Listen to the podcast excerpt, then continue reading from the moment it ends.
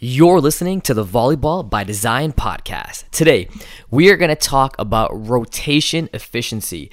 It's a topic that I've been talking about on uh, social media a lot lately, and there's been a lot of questions and a lot of opinions on how to manage your rotation in terms of who goes where and how to back up to pass and, and all of these things. So I'm going to talk about certain strategies you can use to maximize your rotation to make sure that you put your team in the best position to run a successful offense. So this is an episode you don't want to miss. Stay tuned.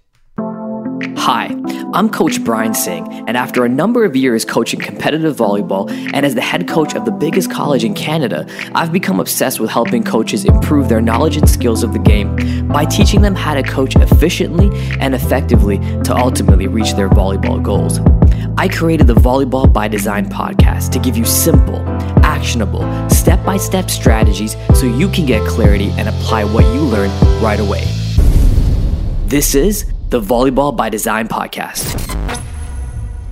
What's up, ladies and gentlemen? Welcome to episode 99 of the Volleyball by Design podcast. How is everyone doing out there today? Another week of volleyball. Uh, for my new listeners, welcome to the podcast. My name is Coach Brian Singh, and I'm the host of the podcast. And for my regular listeners, as always, you know how much I appreciate you. Thank you so much for tuning in again to the 99th episode of the Volleyball by Design podcast. That is a pretty remarkable thing to say. I mean, 99 episodes in, which means next week will be the 100th episode. So that is something that I'm extremely. I, I, it's been a long road. It's been about two years to get to this road, and I'm glad that the show is continuing to grow.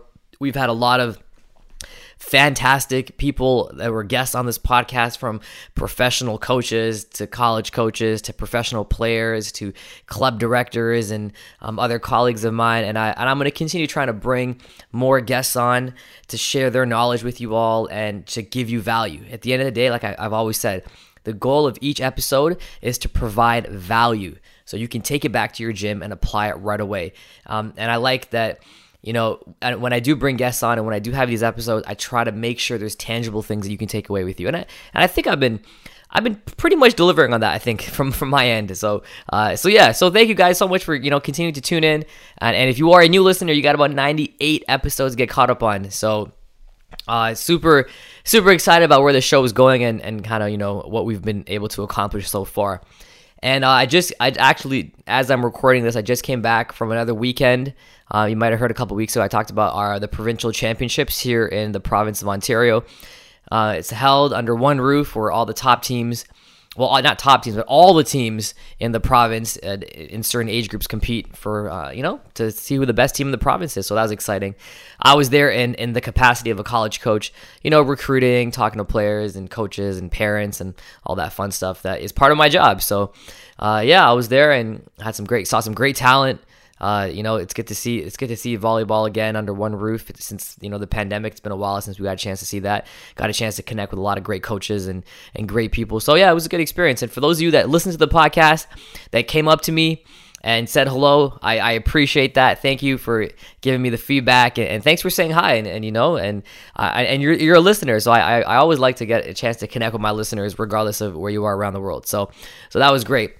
And the last thing I'll mention, which I'm sure many of you are have already heard, you know, if you're listening to this uh, the first week of May 2022, you know that I'm we're, we're having my, my my coaches workshop, my free coaches workshop on efficiency. Ironically enough, today's episode is about rotation efficiency, uh, but I'm having a great workshop. Um, so if you have, if you are listening to this uh, on Monday May 2nd or Tuesday May 3rd, you still have a shot to sign up for the workshop. There's still spots left. So if it's after May 3rd, 2022, then I apologize. You just have to wait for the next one. But if you're listening to this on the Monday or Tuesday, May 2nd and 3rd, we still have spots left. So head on over to volleyballworkshop.com and get registered for my free workshops at 8 o'clock Eastern Time.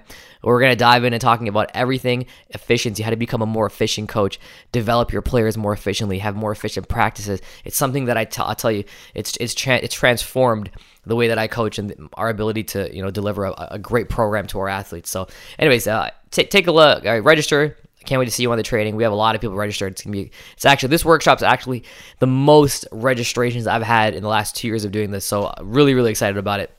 So yeah, so let's get into today's episode. Uh, today's episode actually it was I battled with doing it today because you know, talking about rotation, it's very tough to talk about rotation via audio.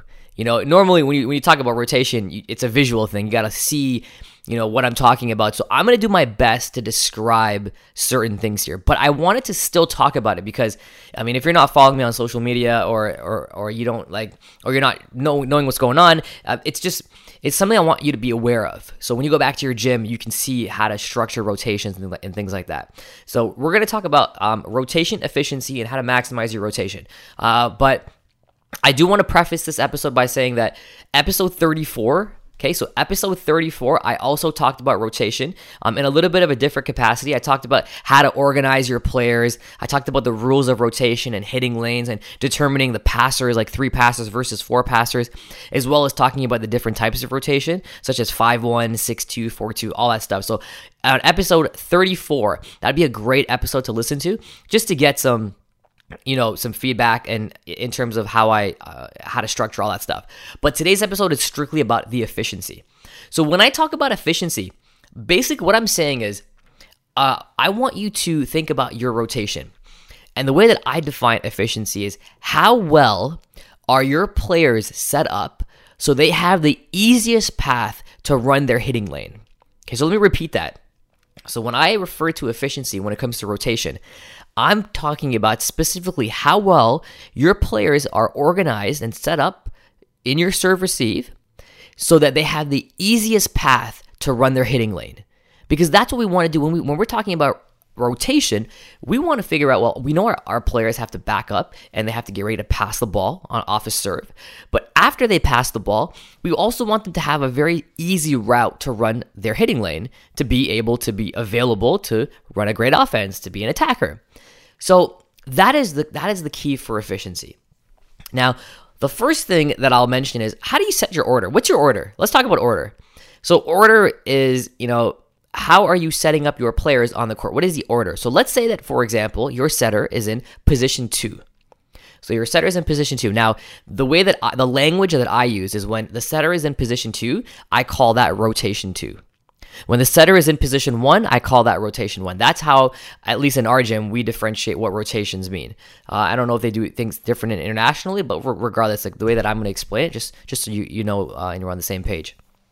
So when the setter is in position two, to the left of the setter in position three is going to be your left side, and to the left of your left side in position four is going to be your middle.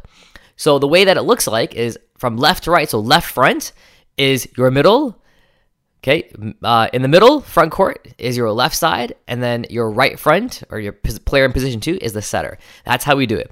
And then back court, in the same way, you'll have your opposite in position five, you'll have your left side in position six, and you'll have your libero in position one. Okay, so from left to right, you have your opposite, you have your left side, and you have your libero slash middle, depending on rotation. So that's how we do it. Now you might ask, well, why, why, do you do that? Why don't you have the the left side starting in position four? Why don't you have the left side starting in the left front of the court? And the reason for that is if you go through and actually work out all six rotations, you actually you map out all six rotations, what you'll find is there's there is at least two or at least one, there's one or two rotations where you'll have a situation where all your hitters are not in the best positions to attack meaning they have a very difficult route to run, or your setter is going to be in a weird rotation where they're not going to have the optimal place to set. So that's what you got to think of, all right? Now, the second part of efficiency is so we talked about the first one, having the easiest paths for your attackers to run their hitting lane. But the second part of that is also having the easiest path for your setter to set the ball. Remember, your setter has to set the ball. So, what's the easiest path for them to get to their position to set the ball? And we want to make sure it is not difficult, especially in the rotations when the setter is pushed over closer to position four and five. That's a pretty long route to run to get to their two and a half zone to set the ball. So how do we how do we figure that out? So let's talk about a couple things. Now there's two rotations uh, specifically. Uh, we'll probably talk about three, but there's two rotations specifically that I want to talk about. When it comes to setter efficiency. And the first one, and by the way, I have made videos on my Instagram uh, showing this. So if you follow me on Instagram, uh, you want to check it out. Or if you haven't followed me, my Instagram is Brian Singh underscore Coach B. It's Brian Singh underscore Coach B. I'll make sure I, I put it in the show notes of the episode, so you can just click on that. You'll see the videos. The videos will, would be t- will be titled rotation efficiency and whatever rotation it is. So you'll you'll, you'll get a chance to see that. So rotation efficiency. Let's start. Let's start with the uh, the setter in six. So when the setter is in position six, all right. Again, now let's let's try to. If you're if you're driving, don't close your eyes, okay? But if you're not driving, you can close your eyes and visualize this. Or if you're somewhere, you can write it down. So when the setter is in position six, who is the player that's in front of them? Who do you who do you think? It's your opposite. Your opposite is in front of your setter because your setter is in position six. And normally, remember the setter is in position six, they're back court, so we don't want them to pass the ball. So we have to get them out of the way we want to we, want to put them somewhere where it's easy for them to get to th- their zone to set the ball. So normally what we do is we push the player all the way up to the front of the court. So the setter in position 6 is going to move up all the way to the front and in front of them is going to be their opposite, right? The player in position 3. They're right in front of them. So what we want to do with this key rotation here, okay? Is we want to make sure that the opposite hitter has enough room to run their attack. Because right now, if you think about it, the opposite is in position three and they're pushed up against the net because the setter has to push the person up against the net because the setter wants to be close to set the ball. But that's a really difficult route for the player in position three to go. The player in position three has to run all the way to the right side of the court, turn around, and then get ready to approach and swing on the right side there's a lot of movement. There's a lot of directional change and different changes of speed. It's just not efficient. Now, the key here is if you understand the rules of rotation, you know that the player in position three, they have to make sure that they're in front of the setter, right? The opposite has to be in front of the setter and to the left of the middle. So, what you can do is you can have your opposite hitter, your right side hitter, move all the way over to the right side of the court and just make sure they're to the left of your middle. So they no longer have to be right pushed up against the net in front of the setter. Now, they still have to be in front of the setter, but that doesn't mean they have to be directly in front of the setter. They just have to be in front of the setter. Like imagine an imaginary line from end to end. They just have to be right in front of the setter, in front of that imaginary line. So if they move to the right side of the court and they stay right beside the middle, so they don't overlap the middle. They can't be to the right of the middle. They have to be to the left of that middle in position two. They now have a much easier route to run the right side ball because they're pushed pretty much over to the right side. So they, they, they minimize that route now. Now they don't have to run from the middle to the right side and then get outside, turn, and then approach. They're already there. So they just have to back up and get ready to run their approach and swing. And then your middle now who's kind of pushed over a little bit, as soon as contact is made, they can go to the middle of the floor and still run their hitting lane. So you see how efficient that is versus and coaches, you may be able to attest this. I don't know if you've ever done this in, before, but I've seen this happen all the time where the setter will push up the person right in front of them, right? Because remember the setter's in six, so they push up the player right in front of them, all the way to the net, and the player stays to the net. They don't move anywhere. But you can still move along the net as long as you're in front of the setter. That doesn't mean you have to be directly in front of the setter. You can move anywhere you want along the net as long as you're to the left of the middle and in front of the setter. Okay? So that's that's the first rotation that I think can be that can be more efficient. So coaches, in that in that particular rotation, when you go back to your team now, I want you to make sure that you have your right side hitter moving as close to the right side as possible without overlapping with the left side. Or sorry, not the left side, with the middle. Okay, so they have to be to the left of the middle. And that's it. And you're good to go. All right, let's talk about rotation number five. Now, again, I, understand it, it is a little bit difficult because I'm describing it and you can't see any visuals, but I'm hoping that you can go back and you can go, like, again, on Instagram. I will have a video of this on Instagram, so you can go check that out. As well as if you understand a little bit about rotation, you can kind of see what I'm talking about, where, you know, in this position where setters in six, they're pushing up the front court player. That front court player doesn't have to stay at the net. They can move along the net to the right side. All right. Okay. I've been, I've been on that one for a long time. I apologize. Let's move on. All right. Let's talk about rotation five. So here's another one that I see a lot. So I, a lot of times your setter is in position five, right? And what I see is the person that is in front of the setter is who? Who's the person in front of the setter? Anyone have an idea? The person in front of the setter is normally the middle. And with that being said, you don't have to worry about the middle because the middle is going to approach regularly. Okay. So, what I see a lot of times, I see this happen a lot of times, is the setter will push up the player in position four, which is your middle. And when they push up the player in position four, they stay there. The setter will just push them up and stay there because the player in position three will drop back to pass. The player in position three is normally your left side. Okay, so this might get a little complicated. So I, I want to I try to want to be as concise as I can here. So when the setter is in position five, okay, so everyone understand that the setter is in position five. That's a really tough route to run, you know, because they have to go all the way from five to two and a half and set the ball. That's pretty much all the way across the court. So they cannot be in the passing lane. So we know we need to push them up. Okay, so we all agree that we had to push them up. So we push them up all the way to the net. And the person in front of the setter is the player in position four, and that's normally the middle. Now here's where I see the coaches stop. They push the set, the setter gets pushed up to the net, and that's it. The, the setter just stays there. And the player in position three is the left side, and the left side drops back to pass. Now remember, the player in position three and the player in position five have no relationship to each other. Zero relationship to each other. So they can overlap, and that's no problem. So if they overlap, we are good to go. So the player in position three can drop back to five and not have to worry about overlapping with the player in position five. They're good to go. They just have to make sure they're in front of the player in position six and they're to the right of the player in position four. Okay. So with that being said, the setter now the setter can actually move over to the right, as far over to make sure that they, they have the shortest route to get to two and a half to set the ball. So they don't have to push up the player in position four and stay behind them. As long as they're like behind them, not directly behind them, I mean, as long as they're behind them, they can kind of move along the attack line and they can move closer to where they have to go set. All they have to do is make sure they're to the left of the player in position six. That's all they have to do. They just have to make sure that they're to the left of the player in position six. Okay? So let me just recap this because I know some of you coaches out there might be like, listen, this is too much. I don't know what you're talking about. You got you're talking about position three and four and overlap and this and that. I understand, but let's make it simple. All right, Try, work with me here. We have a setter in position five. The setter in position five cannot pass, right? So they have to get out of the passing lane. So they move up.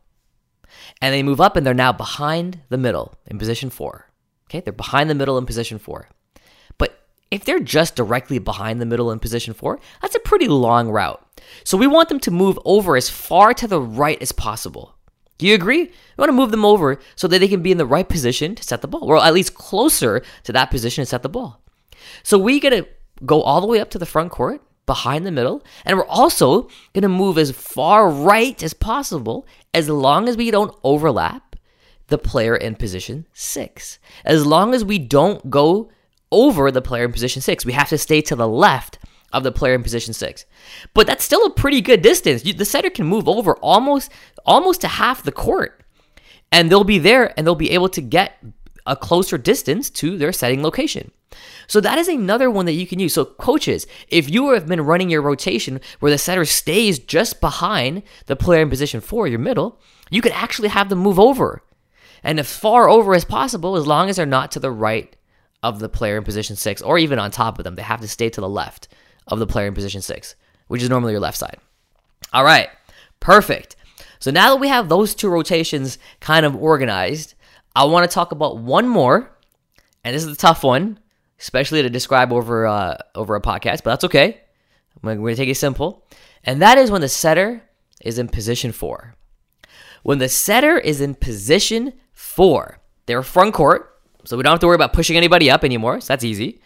But look how far they are away from their setting position. Their setting position is in between position two and three. We call that two and a half. By the way, every time I say two and a half, if you're confused, I apologize. Two and a half basically means the mid, like in between position two and three. The halfway point in between position two and three, that's normally where the setter is going to set the ball from. Okay, that's what I call two and a half. So When the setter is in position four, they're a pretty far distance away from there. And what I've seen a lot of coaches do is I've seen a lot of coaches have so you have the setter in position four, followed by your middle in position three, followed by your left side in position two. So if I'm reading this from left to right, you'd have in the left setter, middle, middle, right, you'd have your left side. So I see a lot of coaches have their left side drop back to pass over in the right side area. And if you do that, you don't have a front court left side attack because the setter is in position four. The setter is where your left side's supposed to be. So you don't have a front court left side attack. You have a front court middle attack. You have a right side front court attack, but you have no front court left side attack. And that's a problem. You always have to have a front court left side attack. Okay? Anytime you're setting up rotations, coaches, if you do not have a front court left side attack, you are doing something inefficient in, in your rotation. You always want to make sure you have a front court left side attack. Okay. So, how do we solve this problem? Well, this is known as stacking. Okay, this is called stacking. So, what we do is now again, it's a little bit difficult, so I'm gonna try to do my best to explain this. We have the setter in position four. Okay, the middle, who is in position three, is gonna come all the way over and stand right beside the setter. Okay, so the setter, the middle comes all the way over, stands right beside the setter, but they have to be to the right of the setter. Okay, now the left side, who is in position two, guess what they're gonna do? They're gonna come all the way over to the left side of the court, and they're gonna be to the right of the middle and then they're going to drop back to pass. Because the player in position three, or sorry, the player in position two, what is their responsibility? They have to be in front of the player in position one, and they have to be to the right of the player in position three. So as long as they stay to the right of the middle and in front of the player in position one, which by the way is an opposite who's not passing, they're okay. So we call this stacking. So to imagine a volleyball court, your setter is going to be all the way to the left, your middle is going to come all the way over to the right of the center, and your left side is going to come all the way over to the left side of the court and be to the right of your middle. And then they're going to drop back to pass because they only have to be in front of your opposite, who's in position one. And they don't even pass. So the opposite's normally hiding. And that is how you inf- that's how you ensure that your left side now is going to pass and they have a very easy route to swing on the left side. They have a very easy route because they're not they're not they're not running from all the way in position two anymore. They don't have to swing that right side ball. That right side ball is still getting swung by a C ball. You still got a backcourt C ball, which is fantastic. But we always want to make sure that all of our hitting lanes are being jammed efficiently. So we talked about when the setter is in position six, when the setter is in position five, as well as when the setter is in position four. So those are the the three rotations that I find coaches struggle with is how to make those three rotations efficient. The other ones are very simple because the setter is relatively close to uh, two and a half, and the hitters are all are already in good positions to attack from. So those ones are normally okay. The other ones. These are the three that I find to be the most difficult. And once you can get these, once you understand the like the once you understand the rules behind rotation, understand how you can manipulate your players so they can not only be in the best position to set, but in the best position to approach and run their hitting lanes, you're golden. And just to just to uh, reiterate, well, not, right, not reiterate, but as a friendly reminder, do you remember how many hitting lanes there are in our game?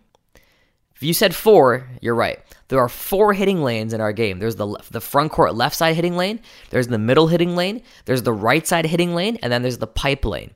So there are four attackers, four hitters. Your other hitter, your other your other player is a setter, and your other player is a libero who doesn't attack. So you have four hitters, four hitting lanes and you want to make sure that all four hitting lanes are being jammed efficiently. And these three rotations we talked about will help you to do that. All right. Two other things that I want to mention when it comes to rotation efficiency. And this is something that I guess this is not more rotation efficiency, more so, I guess, strategic rotation, if you think about it. And let me just explain what I'm talking about. So, uh, and I talk about this in episode 34, so make sure you listen to this. So, in episode 34, I talk about the players that are responsible for passing in your rotation. And those players are the two left sides and your Libero. Okay? Your two left sides are normally your best passers and your best hitters. Your Libero is your best passer. So, you, when in a three person passing rotation, you have your two left sides and your Libero. Now, let's say, for example, that you don't have a strong left side who's a passer and your right side is not bad at passing, or you're in a situation where a left side's not passing that well, well, guess what?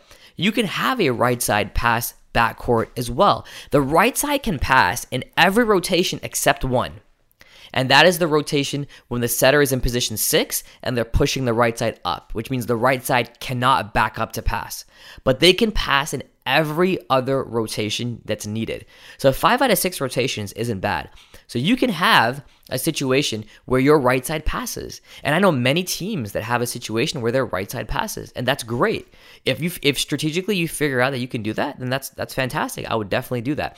And that's something tactically that you can play around with. So look at and one thing to think about too is a lot of players have certain uh, strengths. Like they love passing, maybe they love passing out of five, but they're really weak at passing out of one. So if you know that you have players that are really, really great at passing out of certain rotations, then those are the ones you want to make sure you maximize. And if you know that maybe you have a left side who's a weaker passer out of this rotation, maybe you then have the right side pass and the left side can just focus on running that offense, just attacking in that rotation. So that's one thing that I think you might want to play with um, and utilize that. And that's the great thing about understanding how to manipulate rotations is if you understand that, then you could figure out how to move your rotation around to have your right side um, passing in certain rotation. All right. And the other one, I mean, this isn't really a rotation thing, but I, I threw it in here because we used to do this. I had a I had a middle years ago. You guys, you guys know I talk about Danon all the time. Danon, our middle, uh, who went to UCLA, three-time All-American, fantastic player. He was our middle, and we actually kept him in, in the back row because he ran such an amazing pipe ball. So if you have a middle who runs an amazing pipe ball, what you would end up doing is you would have your so what we had was um, we had our libero take out our left side, and we had Danon run that hitting lane, and our right side just passed. So that that's an opportunity too. Or if your middle can pass a little bit, that's even great. Then have your middle pass, and then you, they can run their lane. But sometimes if you can run, if you have a middle that can run a really great pipe consistently, that might be some, that might be a question to ask yourself. And again, you got to do the math and you got to figure out what's best for your team. But strategically, if that pipe is going to put you in a better position to score on those rotations, I would have that middle stay in and run that pipe. But you have to make sure you can pass before you do that because if you can't pass, then the pipe option is irrelevant. So play with that a little bit to see. Sometimes a middle staying in back row and running that pipe could be a good option because they have the ability to run a great pipe. It adds that element to your offense, and you can, you know, kind of manipulate your backcourt players to see who can pass in those rotations. Okay, so let's just recap a little bit here. All right, so we talked about a lot when it comes to setter, uh, sorry, not setter, but rotation efficiency.